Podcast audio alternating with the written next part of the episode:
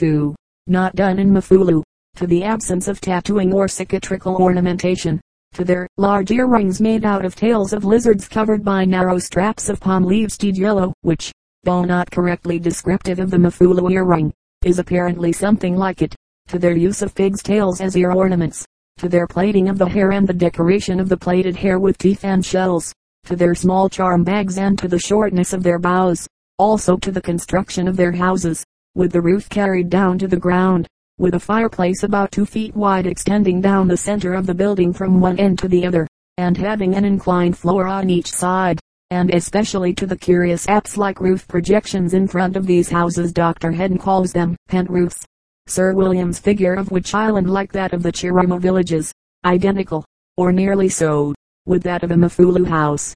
But Sir William's description of the physique of these Mount Scratchley people and other matters make it clear, I think, that they belong to a type different from that of the Mafulu, though they must be next door neighbors of the Flush speaking people. Dr. Seligman, in commenting upon this description of these people, expresses the opinion that they are Papua Melanesians the natives in the region of Mount Musgrave and Mount Knutsford, as described by Mr. Thompson, appear, at all events so far as dress is concerned, to be utterly different from the Mafulu. Dr. Seligman states that Dr. Strong has informed him that the southern boundary of the Flush-speaking area is the Kabadi country, and he had previously referred to Corona, immediately behind the Kabadi and Dura districts, as being within the area, and, indeed, the Geographical Society's map shows the Fuyughe area as at all events extending as far south as Corona. I do not know how far inland the Kabadi and Dura people extend, but I may say that the Mafulu fathers expressed grave doubt as to the extension of the Fuyughe area so far south as is indicated by the map. If the Fuyughe area does in fact reach the Kabadi boundary, and if my notes on the Mafulu people are, as suggested, broadly descriptive of the natives of the whole Fuyughe area, there must be a very sudden and sharp differentiation, as the Kabadi people are apparently an offshoot from Mekeo, with apparently other Papua-Melanesian blood especially Roro introduced. The contour and appearance of the country in the actual Mafulu district of the Fuyughe area is strikingly different from that of the immediately adjoining Kuni country. The sharp steep ridges and narrow deep cut valleys of the latter, with their thick and broken covering of almost impenetrable forest, changing to higher mountain ranges with lateral ridges among them, and with frequent gentle undulating slopes and wider and more open valleys, while, interspersed with the forests, are small patches and great stretches of grass land, sometimes thinly covered or scattered with timber and sometimes quite open and devoid of trees. And this condition continues, I was told, over the greater part of the triangular area above referred to. Plates 1 and 2 give, I think, a fair illustration of what I mean. The steep contours and thickly wooded character of the foreground and nearer middle distance shown by plate 1 being typical Kuni scenery, and the more open nature of the country displayed by plate 2 and the comparative freedom from forest of its foreground being typical of the higher uplands of Mafulu. It will be noticed that the physical character of the Mafulu country is more favorable to continued occupation than is that of the Kuni country, and it is a fact that the Mafulu people are not so restless and ready to move as are the Kuni folk, and, even when they do migrate, it is generally to a spot comparatively near to their old villages. The geological formation of the lower hills on which the actual Mafulu villages are placed and the intervening valleys is partly limestone, and I was told that limestone formation was also found further to the east. Throughout this book I shall use the term Mafulu as including not only the little group of villages near the northwesterly corner of the Flush linguistic area actually known by that name, but also the other groups of Flush villages in the northwestern portion of that area, and, as above indicated, it is believed by the fathers of the mission that I should be substantially correct if I included the whole of the northern and northeastern, and probably the southern portions of the known part of that area, and possibly the entire area. Chapter II Physique and Character Physique. The Mafulu people are of short stature, though perhaps a trifle taller than the Kuni. They are as a rule fairly strong and muscular in build, the women in particular having very strongly developed thighs, but, speaking generally, their limbs are more slender, and their general development is slighter, than is usually the case among the Roro and Mekeo people. They appear to be usually mesaticephalic, but to have a very marked tendency to brachycephaly. Their noses seem to me to be generally strong, and of prominent size, varying considerably in width of bridge, but usually having rather widely distending nostrils and sometimes the width of the nose was equal to its length, or nearly so. Referring to the above matters, the following are the results of 20 measurements of Mafulu men. These were obtained from men of upwards of six different communities or groups of villages, so as to avoid the possible misleading character of measurements made in only one village or group of villages, in which some family relationship between the persons measured might militate against the true average character of the figures obtained. Number stature in centimeters, length of head in centimeters, breadth of head in centimeters, cephalic index, cranial index, two units deducted from cephalic index nose length in centimeters, nose breadth in centimeters, nasal index 1 150 18.5 14.7 79.5 77.5 4.9 4.4 89.8 to 155 18.8 15.1 80.3 78.3 4.8 4.8 100.03 155 19.5 14.8 75.9 73.9 5.3 4.3 81. 1.1 157 18.5 15.4 83.2 81.2 4.3 4.3 100.05 153 18.9 14.6 77.2 75.2 4.8 4.4 91.76 151 18.6 14.3 76.9 74.9 4.9 3.8 77.67 151 19.3 15.2 78.8 76.8 5.4 4.4 81.5 8 163 19.4 14.5 74.7 72.7 5.6 4.4 78.69 162 18.8 15.2 80.9 78.9 5.3 4.0 75.5 10 163 17.4 15.1 86.8 84.8 5.5 4.6 83.6 11 155 18.0 14.0 77.8 75.8 5.3 4.4 83.0 12 157 17.4 14.6 83.9 81.9 4.6 4.0 87.0 13 158 19.7 14.8 75.1 73.1 5.3 4.3 81.1 14 160 17.9 14.4 80.4 78.4 5.1 4.3 84.3 15 153 17.7 14.7 83.1 81.1 5.2 4.1 78.8 16 156 18.5 14.8 80.0 78.0 5.5 4.5 81.8 17 152 17.7 14.9 84.2 82.2 5.6 4.0 71.4 18 154 18.6 14.9 80.1 78.1 5.2 4.5 86.5 19 150 17.8 15.2 85.4 83.4 4.9 3.9 79.6 20 147 18.8 14.5 77.1 75.1 4.6 3.8 82.6 Analyzing these figures, we get the following results. Highest number, lowest number, average, stature 163 centimeters 147 centimeters 155.1 centimeters 64.2 ins 57.9 ins 61.1 ins Head length 19.7 centimeters, 17.4 centimeters, 18.5 centimeters. Head breadth 15.4 centimeters, 14.0 centimeters, 14.8 centimeters. Cephalic index 86.8, 74.7, 80.0. Cranial index 84.8, 72.7, 78.0. Nose length 5.6 centimeters, 4.3 centimeters, 5.1 centimeters. Nose breadth 4.8 centimeters, 3.8 centimeters, 4.3 centimeters nasal index 100.0 71.4 84.3 number of cranial indices under 75 for 20 percent number of cranial indices between 75 and 80 10 50 percent number of cranial indices over 86 30 percent there are a few points in connection with these figures to which I would draw attention. The very short man number 20 height, 147 centimeters has a cranial index of 75.1, on the border line between dolichocephaly and mesaticephaly. He has also a short nose 4.6 centimeters and is one of the two with the narrowest noses 3.8 centimeters. The very tall man number 8 height. 163 centimeters has a long head 19.4 centimeters and the lowest dolichocephalic cranial index of 72.7, and is one of two with the longest noses 5.6 centimeters.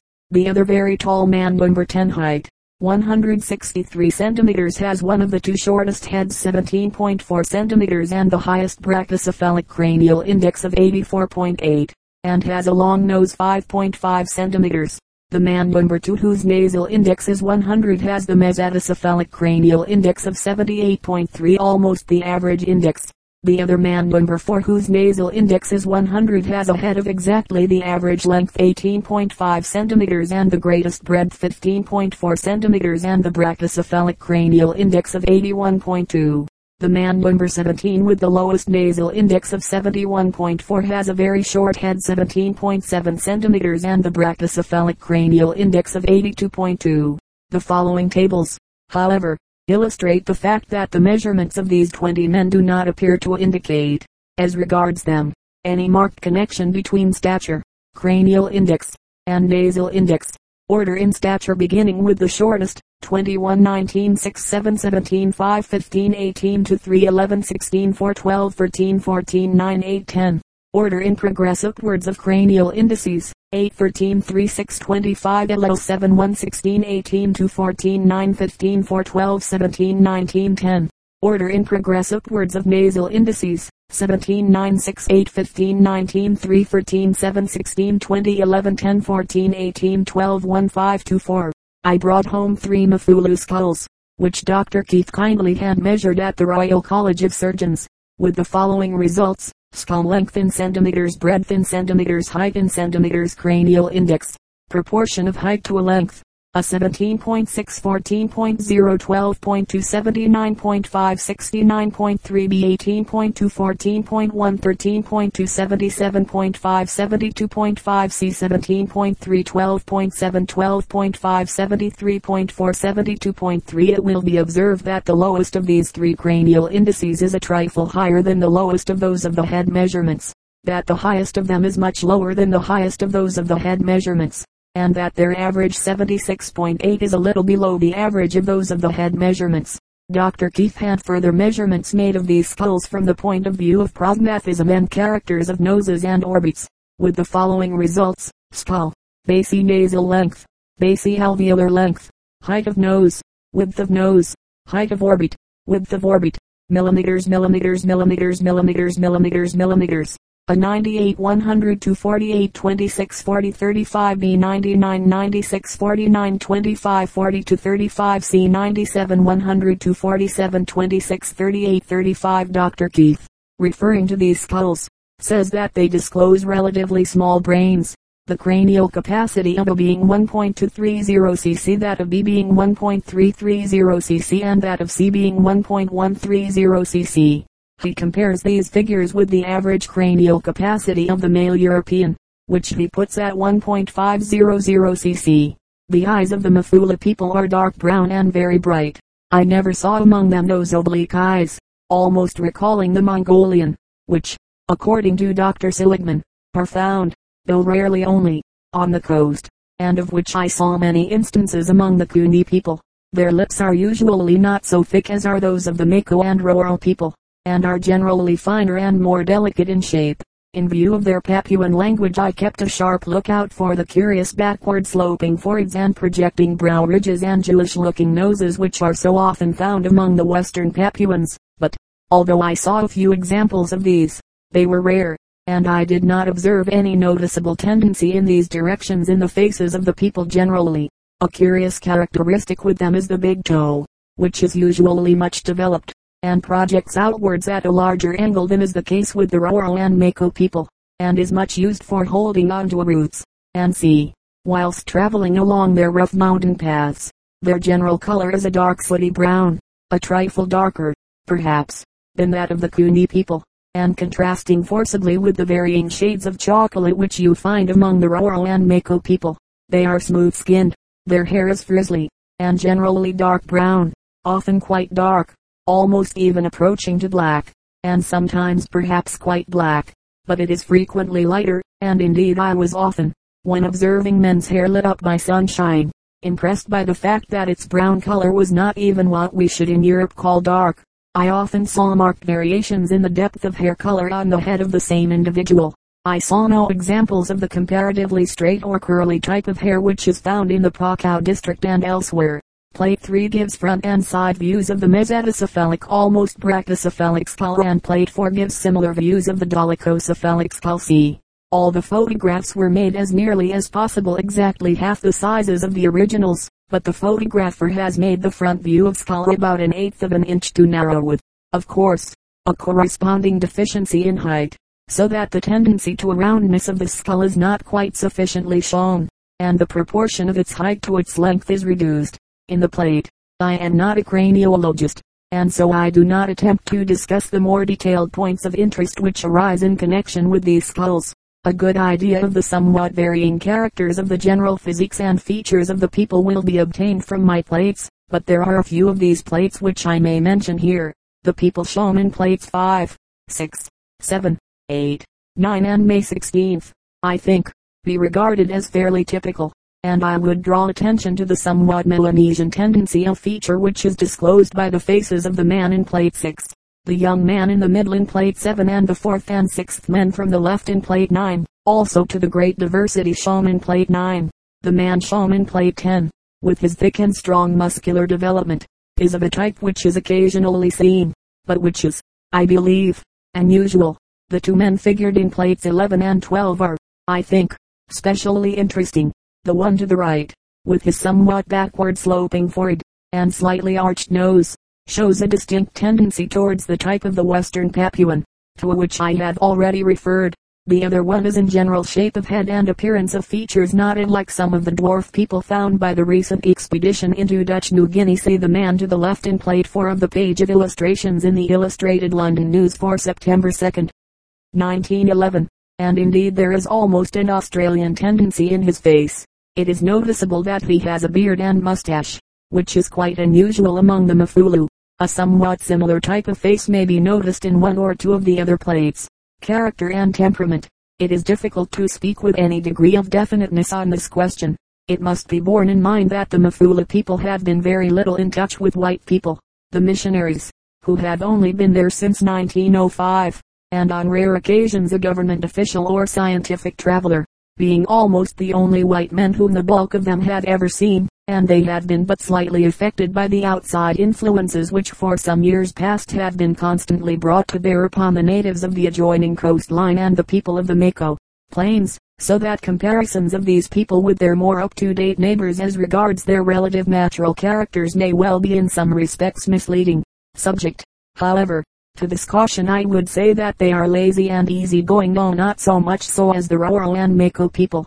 Lively, excitable, cheerful, merry, fairly intelligent this being judged rather from the young people, very superstitious, brave, with much power of enduring pain, cruel, not more revengeful perhaps than is usual among uncivilized natives, friendly one with another, not quarrelsome, but untrustworthy and not over faithful even in their dealings with one another, though honest as regards boundaries and property rights and in the sense of not stealing from one another within their own communities this being regarded as a most shameful offense and of very loose sexual morality. A difference between them and the Mekeo and Roro natives is that they appear to be not so conservative as the latter, being more ready to abandon old traditions and adopt new ideas, though this characteristic is one which shows itself in the young people rather than in the elders with their formed habits. Chapter II Dress and Ornament Dress. The perineal band, made of bark cloth, is the one article of dress which is universally worn by both men and women.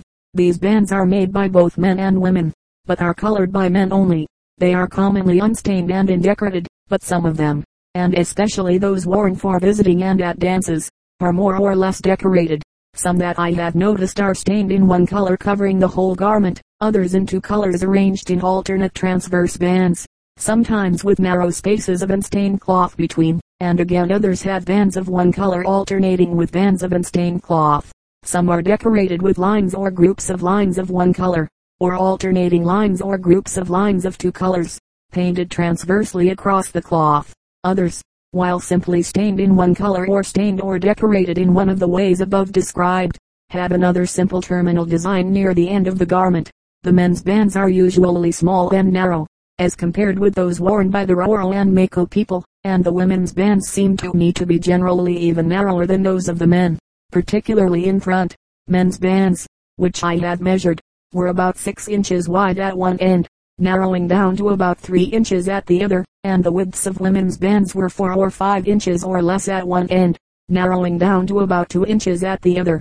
But the bands of both men and women, especially those of the latter, often become so crumpled up and creased with wear that the portion passing between the legs dwindles down to about an inch or less in width. One is tempted to think, as regards both men and women, that, from the point of view of covering, the bands might be dispensed with altogether. This remark applies still more strongly to the case of young boys and in married girls, including among the latter big full-grown girls, who are in fact fully developed women, whose bands can hardly be regarded as being more than nominal, and who, especially the girls and young women, and even sometimes married women who are nursing their babies, can really only be described as being practically naked. Plate 13 figures 1, 2, and 3 illustrates the staining and decoration of perineal bands. Figure 1 is a section of a man's band about 6 inches wide. The transverse lines, which extend along the whole length of the band, are in alternate groups of black and red. The background is unevenly stained yellow behind the black lines, but the background behind the red lines and the spaces intervening between the groups of lines are unstained. Figure 2 is the pattern near the end of a woman's band about 5 inches wide. The lines are colored red. There is no pattern on the rest of the band, but the whole of the band, including the background of the pattern, is stained yellow. Figure 3 is a section of a woman's band about 2 1 2 inches wide. The coloring is in alternate bands of red and yellow with irregular and stained spaces between. I was struck with the gradual reduction of the women's dress as I traveled from the coast, with its Roro inhabitants, through Mekeo, and thence by La Lapika and Ido Ido to Dilava, and on by Diva Diva to Mafulu. The petticoats of the Roro women gave way to the shorter ones of Mekeo, and these seemed to get shorter as I went further inland. Then at La Lapika they were still shorter. At Ido Ido, which is Kuni, the petticoat ceased, and there was only the perineal band. Then, again, at Kuni this band was narrower, and at Diva Diva, and finally at Mafulu, it was often, as I have said, almost nominal. I was told that the age at which a boy usually begins to wear his band is about 10 or 12, or in the case of a chief's son 16 or 17, but that girls assume their bands at a somewhat earlier age, say at 7 or 8. So far as my personal observation went I should have thought that the usual maximum age of nakedness for both boys and girls was rather younger, and I never saw a naked boy of an age anything like 16. The assumption of the perineal band is the subject of a ceremony which will be dealt with hereafter. Caps are very often worn by men, but not by women or children. These are simply pieces of plain and stained bark cloth about 9 inches wide, which are coiled and twisted on the head. The result is often a shapeless mass, but there are methods of arranging the cloth in definite ways which produce describable results. Sometimes the cloth is merely coiled several times around the head, so as to produce a tall thin turban-shaped band, the crown of the head being left uncovered. Often this plan is extended by turning the end of the cloth over, so as to cover the top of the head, thus producing in some cases a result which resembles a fez, and in other cases one which looks more like a tight skull cap. Again the cap often has its center terminating in an end or tassel hanging over, thus making it look like a cap of liberty, and yet again I have seen the cap look almost like the square paper caps often worn by certain artisans at home. These caps are seen in several of the plates. Abdominal belts are commonly worn by both men and women, but not as a rule by children. There are several distinct forms of these. One a thick strong dark colored belt plate 14. Fig. I made of tree bark, made and worn by men only. The belt is about three or more inches wide and is often so long that it passes twice round the body the outer end being fastened to the coil beneath it by two strings. This form of belt is sometimes ornamented with simple straight line geometric patterns carved into the belt, but it is never colored. The process of manufacture is as follows. They cut off a strip of bark large enough for one, two, three, or four belts, and coil it up in concentric circles. Like the two circles of the belt when worn. They then place it so coiled into a water, and leave it there to soak for a few days, after which they strip off the outer part, leaving the smooth inner bark, which they dry, and finally cut into the required lengths, to which they add the attachment strings made of native fiber, to a belt made of a material looking like split cane and thin strips from the fiber of what I was told was a creeping plant, made and worn by men only. The latter material is obtained by splitting the fiber into thin strips. These strips and the strips of split cane-like material are rather coarse in texture. The former are of a dull red-brown color natural, not produced by staining and the latter are stone yellow. The two are plaited together in geometric patterns. The width of the belt is about 2 inches. It only passes once round the man's body, and the plating is finished with the belt on the body, so that it can only afterwards be removed by unplaiting or cutting it off. 3. A belt plate 14. Figure 2 made of stone yellow and split cane, made and worn by both men and women. This is the simplest form of belt, being merely a strip of cane intertwined not plaited so as to form a band about half an inch wide, and left the natural color of the cane.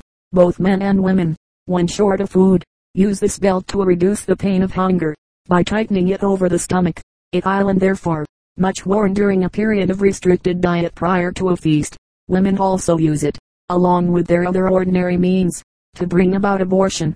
The belt being for this purpose drawn very tightly round the body, often two, or even three.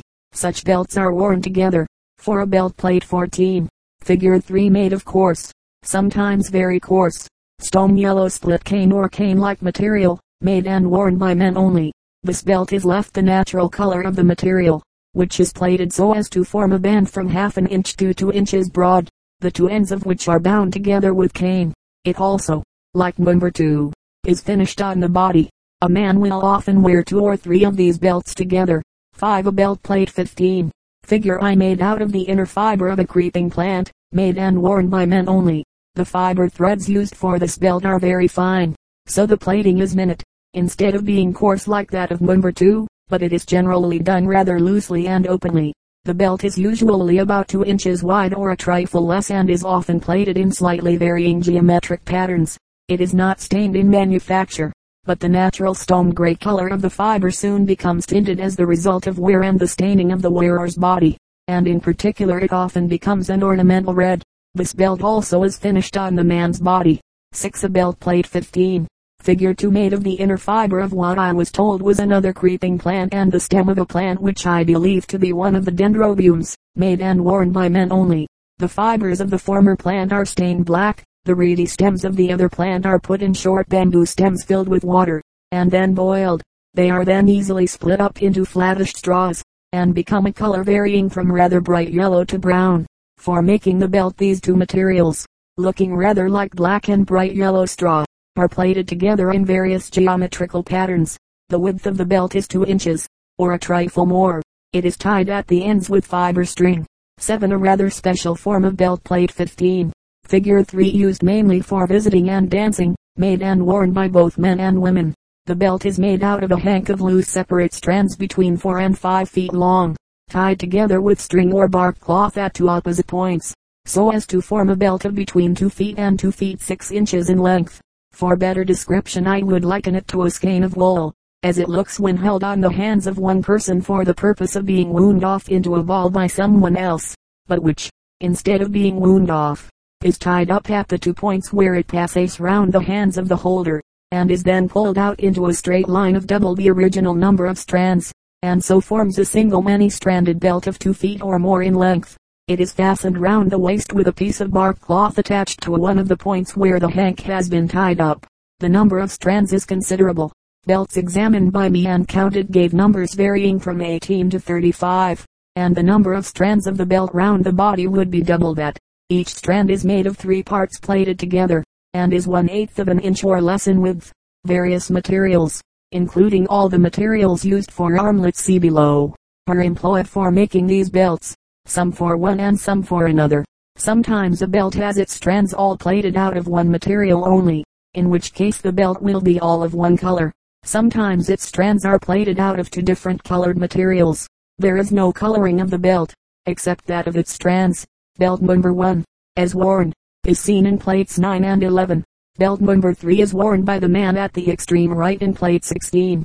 It is worn by many of the women figured in the plates, and several of them have two belts. One of the women figured in plates 18 and 19 has three of them. Belt number 4 is worn by one of the men figured in plates 7 and 8 he has three of them. Belt number 7 is worn by one or two of the women figured in the frontispiece. The one to the extreme right having a many-stranded belt, and it is excellently illustrated in plate 17. Capes made of bark cloth are made and worn by men and women. They are only put on after recovery from an illness by which the wearer has been laid up, including childbirth. The cape is simply a plain long narrow piece of indeed bark cloth.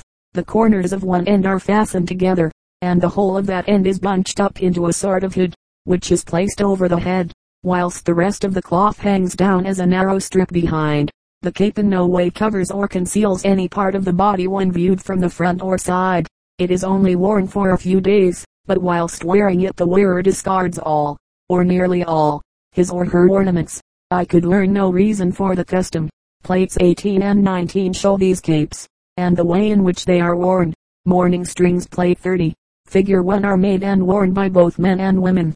These are plain and decorated necklaces varying much in size and appearance. Sometimes they are made of indeed twisted bark cloth, and vary in thickness from one sixteenth of an inch to an inch. Sometimes they are only made of string, and are quite thin. There is always an end or tassel to the necklace, made out of the extremities of the neck part, and hanging in front over the chest, and, if the necklace is of string, and not of bark cloth, some bark cloth is twisted round this tassel. The sign of grief is after a death worn by the widow or widower or other nearest relative male or female of the deceased, and at times two people of equal degree of relationship will both wear it. It is worn until the formal ending of the mourning. The woman to the extreme right in plate 26 is wearing one of these widow's vests. These are mourning garments, only worn by the widows of chiefs. The garment, which is made by women, is a vest made of string network like a string bag, the mesh of which is the special mafulu mesh, which will be described hereafter, and it is not colored. It is plainly and simply made, with openings at the top for th